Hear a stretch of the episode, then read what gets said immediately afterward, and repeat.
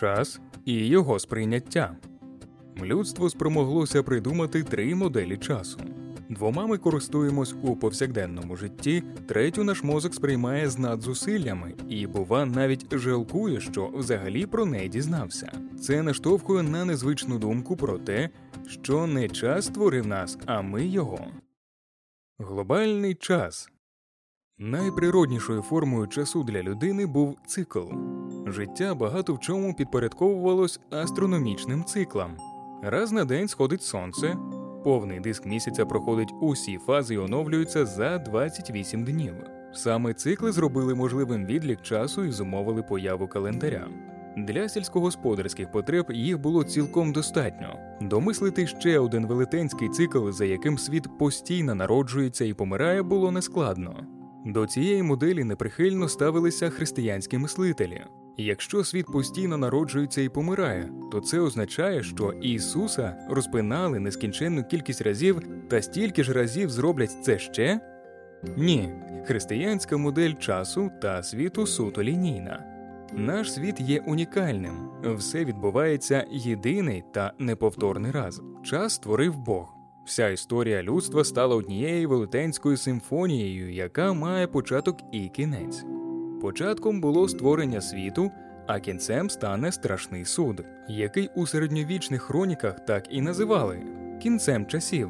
Час став не просто лінійним, він став закінченим відрізком, початок та підсумок якого людині відомі. Вона тільки не знає, коли ж настане кінець часів. Велике випрямлення глобального часу в християнстві призвело до відчуття його унікальності. Час світу тепер здавався схожим на життя, відведене конкретній людині та людству загалом. Обидва мали початок і кінець.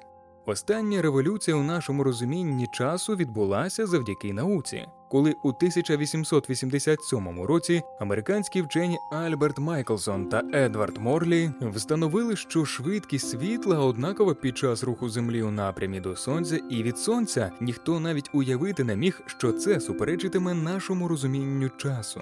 Теорія відносності Альберта Ейнштейна піднесла знання людини про світ на новий рівень. Швидкість часу, згідно з нею, залежить від спостерігача, а сам час вже не є самостійним виміром, як би він не рухався, циклічно чи лінійно. Він частина простору часу. Котра година. Перший інтерес до точнішого вимірювання часу пов'язаний з релігією. Поняття години з'явилося ще в Шумері, проте воно не несло жодного навантаження, окрім релігійного. Греція та Рим засвоїли єгипетсько-вавилонську систему поділу дня і ночі на 12 годин.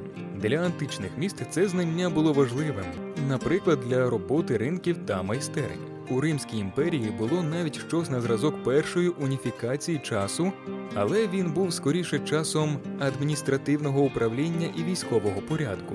Та це не був єдиний час, а лише єдина система його виміру, та все ж у який день та ніч мали по 12 годин. Тобто довжина години залежала від пори року та географічної широти.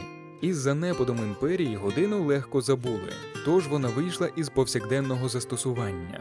Новий розквіт міст відбувся у Європі тільки через тисячу років. І саме тоді час знову набуває ваги. Контроль над тривалістю праці був одним із найважливіших чинників, які зумовлювали рівність усіх ремісників у середньовічних цехових об'єднаннях. Спочатку застосовували практику дзвонів, але кожен цех мав свій дзвін, що призводило до плутанини та конфліктів. З 14 століття з'явилося рішення, яке вдовольнило всіх. Мати загальний час для всього міста. Його вісник годинник на головній вежі. Найменшим інтервалом тоді вже була година. Французький філософ Мішель де Монтень, який подорожував Європою наприкінці 16 століття, переказав, перебуваючи у Базелі, місцеву історію про цінність часу. Вона пояснювала дивну особливість тамтешнього годинника дзвонити на годину вперед. Вона з'явилася у 15 столітті, коли місто було в облозі, і дехто вже був готовий його здати. Годинникар, дізнавшись про зраду і не маючи змоги попередити захисників міста, перевів годинник. Коли після 11-ї годинник пробив не 12-ту, а першу, зрадники розгубилися, і місто встояло. Відтоді годинник у Базелі завжди йшов на годину вперед. Історія останніх століть у Європі це історія збільшення контролю над часом. Спочатку з'являється хвилина, а потім і секундна стрілка. Нарешті розвиток техніки дарує людині знаряддя не тільки соціального, а й індивідуального контролю над часом, кишенькові та наручні годинники. Та процес не переходив так легко, як може здаватися. Ще у 19 столітті мандрівник потрапляв у справжнє пекло не з численних локальних часів. Майже кожне європейське і американське містечко користувалося власним сонячним часом. При переїзді на 20 кілометрів місцевий час змінювався на 3 хвилини. Уявіть, скільки разів доводилося переводити власний годинник мандрівнику впродовж динамічної подорожі. А така тоді вже могла відбутися, адже існувала залізниця. Саме з нею пов'язаний перехід на стандарти часу. Спочатку залізниці запроваджували власний час, що робила ситуацію ще нестерпнішою, та переваги загального часу ставали дедалі зрозумілішими. Після того, як у 1847 році британська залізниця запровадила стандарт на основі гринвіцького часу, протягом наступних десятиріч дедалі більше міст переходили на загальний час. Одна з найголовніших подій на шляху до стандартизованого часу міжнародна меридіанна конференція у Вашингтоні 1884 року. Там було обрано загальним нульовим меридіаном Гринвіцький, але й це не все. Канадський залізничний інженер Сендфорд Флемінг на весь світ озвучив ідею введення часових поясів, яку вперше запропонував за 4 роки до того. Процес переходу на стандартизований час розтягнувся на століття. Останнім до системи приєднався Непал у 1986 році, але більшість європейських країн упоралась із цим ще до початку Другої світової війни. Тобто наш повсякденний час це результат договору культурного стандарту, який дозволяє синхронізуватися одне з одним у єдиній системі часу. Таким чином, навколо нас діють три основні моделі часу: перша природна. Ми орієнтуємося на астрономічні цикли доби, місяця та року. Друга лінійна час незворотних змін, який закреслює кожен рік, що минув у календарі, нічого більше не повториться. У цьому часі є минуле, теперішнє та майбутнє. Перші дві моделі є у нашому повсякденні, здаються зрозумілими і не потребують пояснення. Нарешті існує третя модель релятивістська. У який час виступає не самостійною частиною простору часу. Здається, але тільки здається, що він ніяк не впливає на наше повсякдення. І тут варто додати: в суб'єктивному сприйнятті ми так само маємо всі три моделі часу: циклічного, лінійного та відносного. Біологічний годинник час без часу.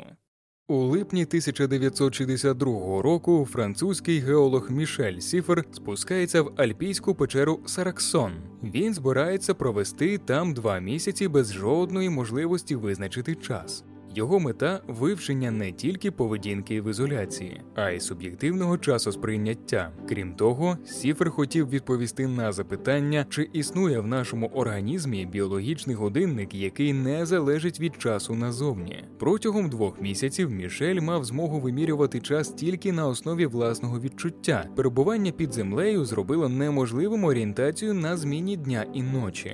Цей експеримент справді продемонстрував всі особливості нашого сприйняття часу, та не розкриватиму всі карти одразу. Зупинимось на біологічному годиннику. Його експериментальне відкриття дало величезний поштовх хронобіології як науці.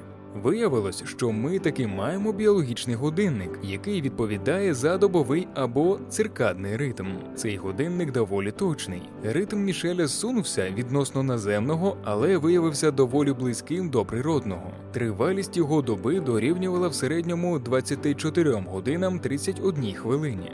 Цей годинник буде працювати в нас усюди, навіть на Марсі.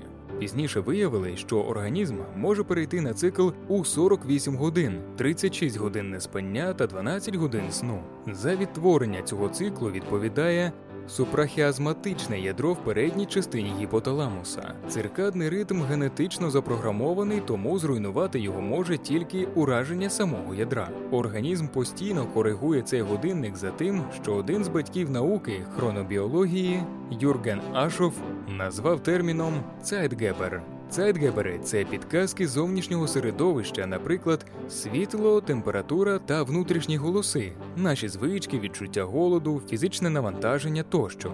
Коли цайтгебери не збігаються з біологічним годинником, останній може давати збій. Один з найвідоміших таких розладів джетлаг, який стається, коли ми перетинаємо кілька часових поясів на літаку. Наприклад, ми бачимо, що сонце в зеніті, але наш внутрішній годинник показує глибоку ніч, тож ми падаємо з ніг від утоми. Втім, ми можемо обходитися без підказок іззовні.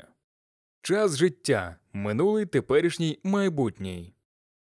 Якщо біологічний годинник Мішеля Сіфра виявився доволі точним, хотів він того чи ні, суб'єктивне часосприйняття наприкінці експерименту суттєво деформувалось. Коли дослідника підняли на поверхню після закінчення експерименту, суб'єктивний час Мішеля розійшовся із наземним на цілий місяць. Тобто наш психологічний час є набагато більш уразливим, коли ми ізольовані.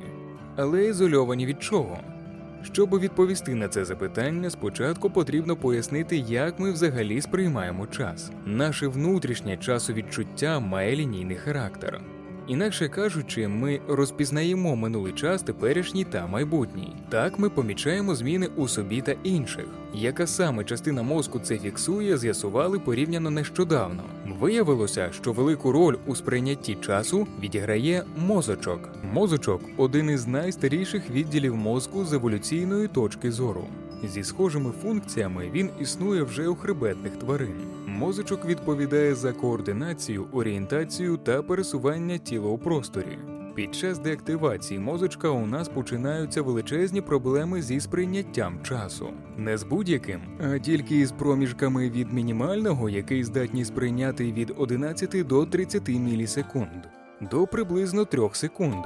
Цікаво, що останній інтервал це приблизний середній час того, що більшість дослідників вважає нашим операційним вікном сприйняття, тобто нашим теперішнім часом. Дисфункція мозочка не порушує роботу тривалішої пам'яті. Людина вільно могла згадати, що їла вчора на обід, так само ця дисфункція не заважає планувати завтрашній день. Вона не заважає оцінювати триваліші інтервали часу.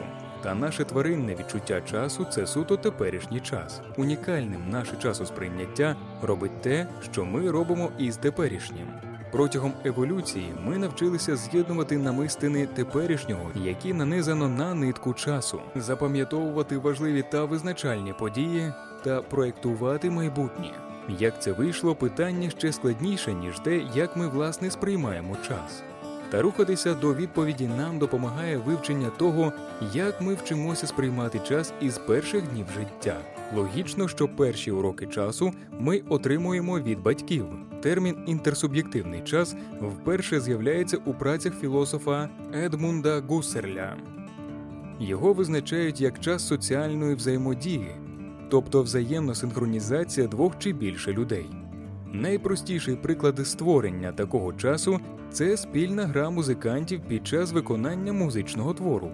Інтерсуб'єктивний час це перший досвід розрізнення часових інтервалів. Його ми використовуємо з перших місяців життя для синхронізації з навколишнім середовищем. Тільки у 3-4 роки людина починає відрізняти себе від зовнішнього середовища.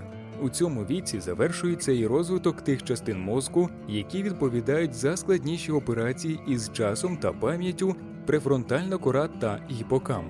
З'являється самоусвідомлення, і людина починає писати власну історію. Саме з цього віку пам'ять зберігає наші найбільш ранні спогади. Минуле виступає одним із гарантів ідентичності.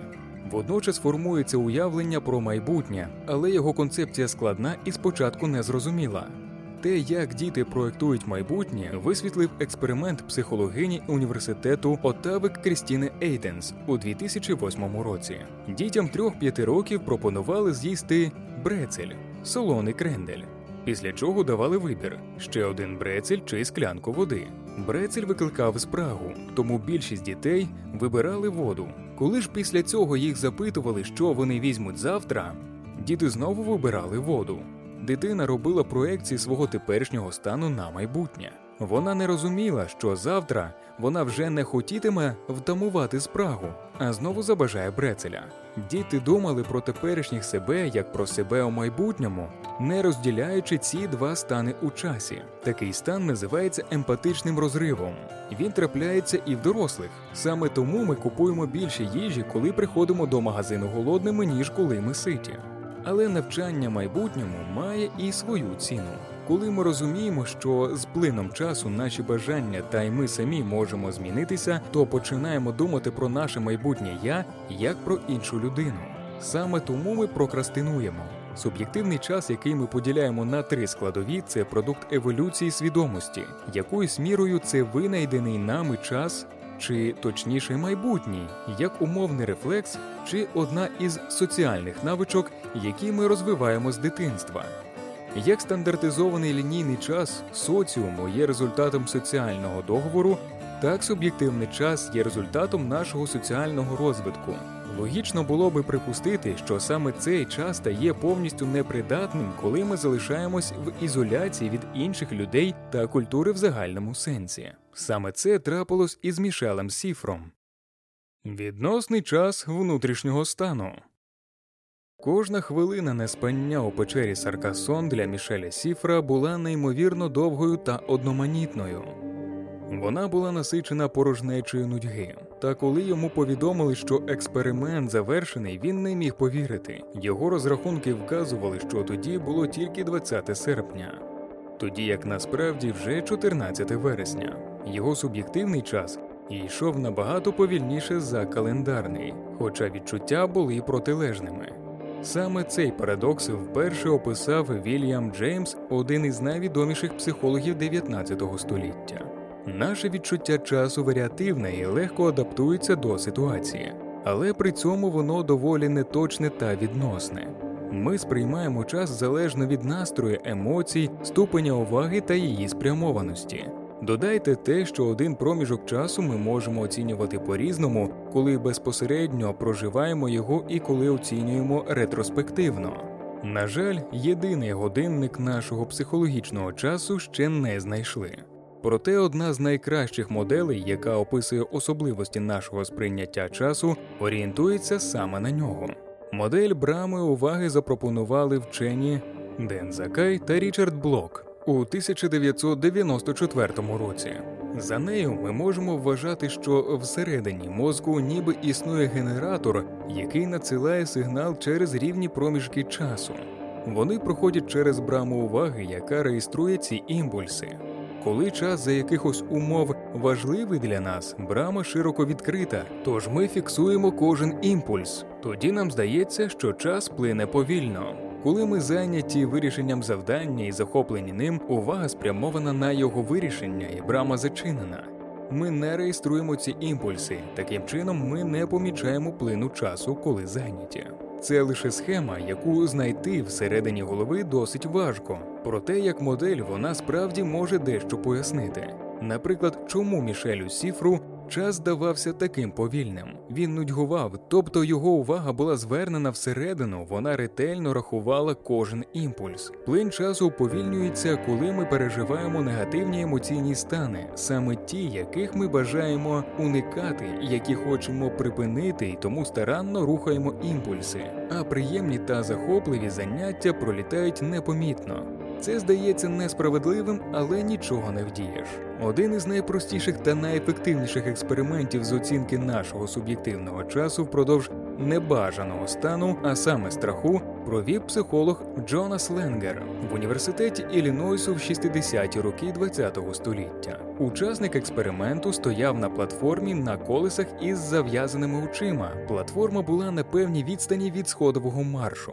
Натискаючи кнопку на платформі, піддослідний починав її рух зі швидкістю 3,2 км на годину в напрямку до сходів. Наступне натискання кнопки зупиняло платформу. Його завданням було зупинити платформу, коли його внутрішнім часом мине 5 секунд, але рахувати про себе піддослідним було заборонено. Підсумку науковий середній результат дорівнював 3,6 секунди. Але у 2007 році інший експеримент ніби спростував твердження, що страх здатен уповільнювати психологічний час людини. На спеціальному моніторі, який кріпився на зап'ястя, учасникам експерименту показували пару випадкових цифр, які дуже швидко мерехтіли протягом певного часу. Підослідним пропонували їх упізнати.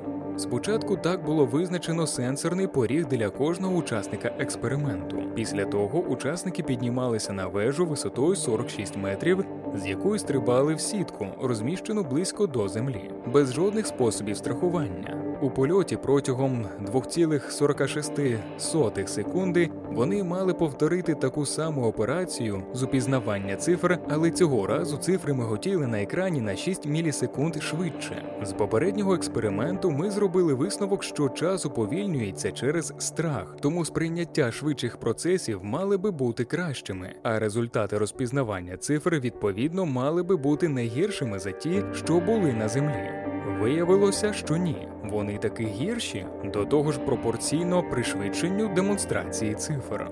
А ось коли таких самих людей просили оцінити час польоту інших, вони називали цифру більшу на 36% за реальну. Дослідники дійшли висновку, що тривалість прийняття у стані страху збільшується тільки ретроспективно. То в чому показовим є цей експеримент? Наприклад, якщо застосувати до нього ту саму модель брами уваги, під час вільного падіння ми справді боїмося за своє життя. Це небажаний стан, і відповідно ми рахуємо кожен імпульс. Суб'єктивний час розтягується, але була ще одна умова: піддослідним давали задачу, розв'язок якої потребував уваги.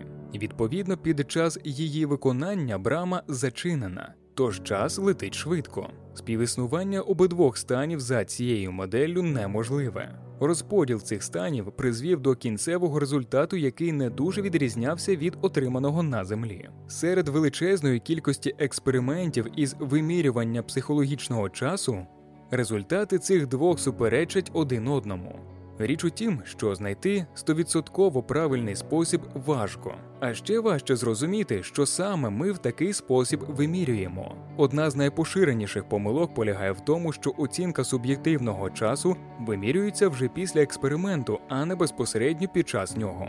Але в такий спосіб будуть порівнюватися зовсім різні стани. Дивно, але нескінченний плин часу у теперішньому моменті майже зникає з пам'яті в майбутньому. Один із популярних прикладів уявне пришвидшення часу із віком людини. Однаковий проміжок часу здається довшим для дитини, ніж для дорослого. Ми набагато частіше запам'ятовуємо події, які вплинули на нас і які здаються важливими. Найімовірніше, ми краще будемо пам'ятати новий досвід, яким би він не був. Більшість таких подій стаються до 30-річної межі. З віком життя перетворюється на низку повторюваних майже автоматичних дій. Майбутній день багатьох дорослих є відомим заздалегідь, бо те саме вони робили сьогодні, вчора та місяць тому майже в той самий спосіб. Такі події однаково загубляться у низці подібних, стануть непомітними для пам'яті, і нам залишається тільки гадати, куди ж утекли всі минулі роки. Це і є остаточна відповідь на парадокс прийняття часу Мішеля Сіфра. Час у печері минув для нього непомітно, адже майже кожна хвилина там була пустою. Нудьга та рутина вбивають нашу пам'ять, і ми страждаємо у процесі, бо час повзе дуже довго. Найбільший секрет нашого внутрішнього часу це його наповнення. Якщо увага тільки те й робить, що рахує, скільки ще там залишилося до кінця, то пам'ять відкине цей час як непотріб. Та якщо увага спрямована на щось, то буде із задоволенням збирати нові знання, досвід, емоції, особливо коли вдається знайти спосіб надати їм конкретний сенс. Наш мозок любить різноманітність, тому увага буде відволікатися на такі прості речі, як от альтернативний ще не пройдений шлях додому, їжа незнайомих культур та нові знайомства. Одна з гарантій того, що наше минуле, а тому й ми самі буде багатшим, це зробити так, щоб час пролетів швидше. Найкраще про час просто забути одразу ж після цих слів.